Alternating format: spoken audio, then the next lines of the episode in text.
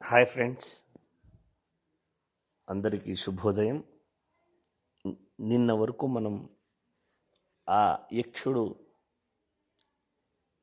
ఆ మేఘానికి మార్గం చెప్పబోతూ తన గురించి అంటే ఎలా వెళ్ళాలి ఏమి నీతో సహాయంగా ఎవరొస్తారు అని చెప్తూ ముందుకు కథను ముందుకు తీసుకెళ్తే ఆ యొక్క ఎవరైతే చిత్రకూట పర్వతం ముందుంటుంది ఆ చిత్రకూట పర్వతాన్ని ఒకసారి ఆలింగన చేసుకొని అంటే హగ్ చేసుకొని ఆ తర్వాత కొద్దిసేపు మాట్లాడి అక్కడి నుంచి ముందుకెళ్ళు అనే విధంగా కాళిదాస్ చెప్తున్నాడు.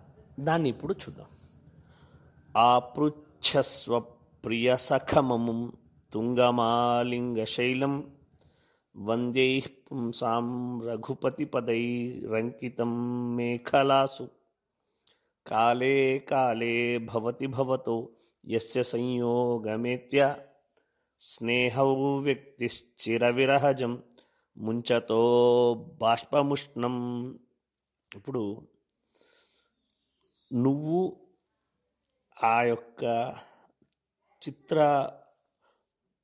కూట పర్వతం ఏముంటుంది? ఆ చిత్రకూట పర్వతం వెళ్ళగానే గట్టిగా ఆలంఘన చేసుకో. అంటే మీరు ఒకసారి మేఘాలు ఎప్పుడన్నా కొండ కొండ అంచులు చ- చర్యలు ఉంటాయి కదా? దాన్ని తాకుతూ వెళ్ళినప్పుడు మీరు చూస్తే అదేదో మేఘం పర్వతాన్ని కౌగలించుకుంటూ ఉంది అనే విధంగా ఉంటుంది. సో అందువల్ల ఆ కాళిదాసు ఏం చెప్తున్నాడంటే వెళ్తూ వెళ్తూ చిత్రకూటాద్రిని నువ్వు గట్టిగా కౌగిలించుకో. ఎందుకంటే మీరు ఆ పర్వతాన్ని ఒకసారి చూసారంటే మేఘ పర్వతాల రెండు కలయిక చూసారంటే గట్టిగా కౌగిలించుకో. ఎందుకంటే నిజమైన ప్రేమ ఎప్పుడు తెలుస్తుందంటే ఎంత గట్టిగా మనం కౌగిలించుకుంటామో అంత ప్రేమ. అంటే మన ప్రేమను ఆ విధంగా వాళ్ళని టైట్గా హక్ చేసుకోవడం ద్వారా వాళ్ళ మీద ఉండేటువంటి ప్రేమ ఎంత ఉంది అని ఆ విధంగా కూడా మనం చూపిస్తాం. అందువల్ల ఇక్కడ నువ్వు ఆయన్ని గట్టిగా కోగిలించుకొని ఆయన ఆయన్ని ఆ, ఆ యొక్క కుశలము అడుగు. ఆయన ఎలా ఉన్నాడు ఏమి అనేది అడుగు అని చెప్తుంది. ఆ తర్వాత చిత్రకూటంలో వర అరణ్యవాసానికి వచ్చినప్పుడు శ్రీరామచంద్రుడు అనేక రోజులు అక్కడే నివసిస్తాడు సీతాతల్లితో సీతామా తల్లితో అందువల్ల అక్కడ అతి నువ్వు అక్కడ కొద్దిసేపు ఉండడం వల్ల నీ అతి పవిత్రమైనది. ఎందుకంటే శ్రీరాముడే అక్కడ తిరిగాడు కనుక అతి పవిత్రమైనది కనుక అక్కడే నువ్వు కొద్దిసేపు ఉండు.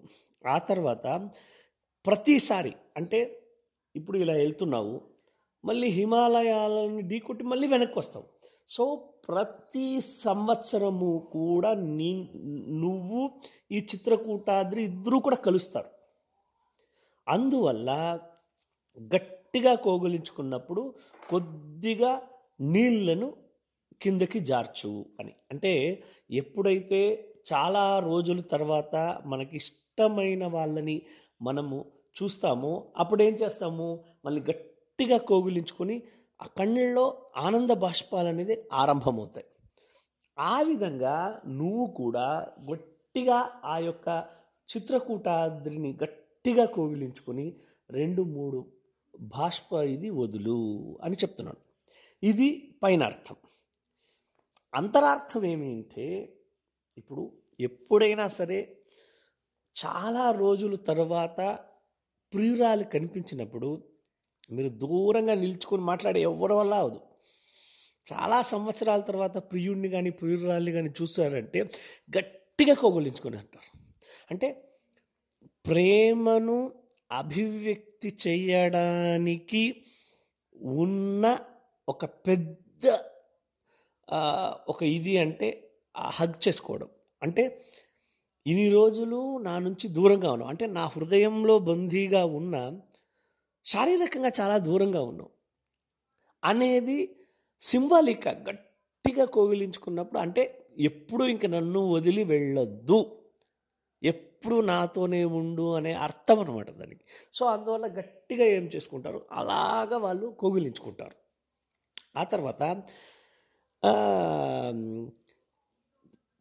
ప్రతిసారి అంటే జీవితంలో ఎలాగైనా సరే అంటే ఇప్పుడు మనం మన ఇష్టపడే వాళ్ళని మళ్ళీ మళ్ళీ కలవాలనుకుని మనమే కొత్తగా అకేషన్లు సృష్టించుకుంటుంటాం.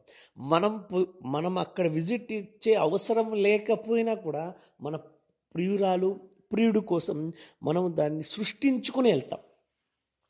సో ఎప్పుడైతే చాలా రోజుల తర్వాత ఆ ప్రియుడిని ప్రియురాలని మనం కలుస్తామో ఎప్పుడైతే గట్టిగా హగ్గు చేసుకుంటామో అప్పుడు కుడి కన్ను నుంచి ఆ యొక్క ఆనంద బాష్పం అనేది ఆరంభమవుతుంది. కంట్లో నీళ్ళు వస్తుంది. అంటే మనము వెయిట్ చేసినటువంటి విరహాగ్ని అనేది సమి శమనం పొందుతుంది. ఇప్పుడు ఒక్కసారిగా అగ్నిని ఆపారనుకోండి ఒకేసారి ఎక్కువ పొగ వచ్చేస్తుంది.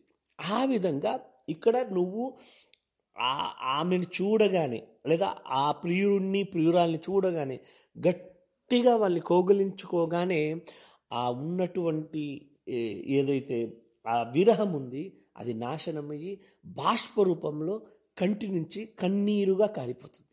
అందువల్ల ఎప్పుడూ కూడా ఈ ఛాన్స్ని మిస్ అవ్వద్దు. అంటే ఆ విరహానంతరం ఏదైతే కౌగులి ఉంది కదా అది అల్టిమేట్ అంటే దాన్ని వర్ణించలేము. కనుక అటువంటి ఆపర్చునిటీని ఎవరు కూడా మిస్ చేసుకోకూడదు అని కాళిదాసు మన కోసం చెప్పినటువంటి ఒక అద్భుతమైన శ్లోకం ఫ్రెండ్స్. ఇంకా కథను రేపు ముందుకు తీసుకెళ్తాను.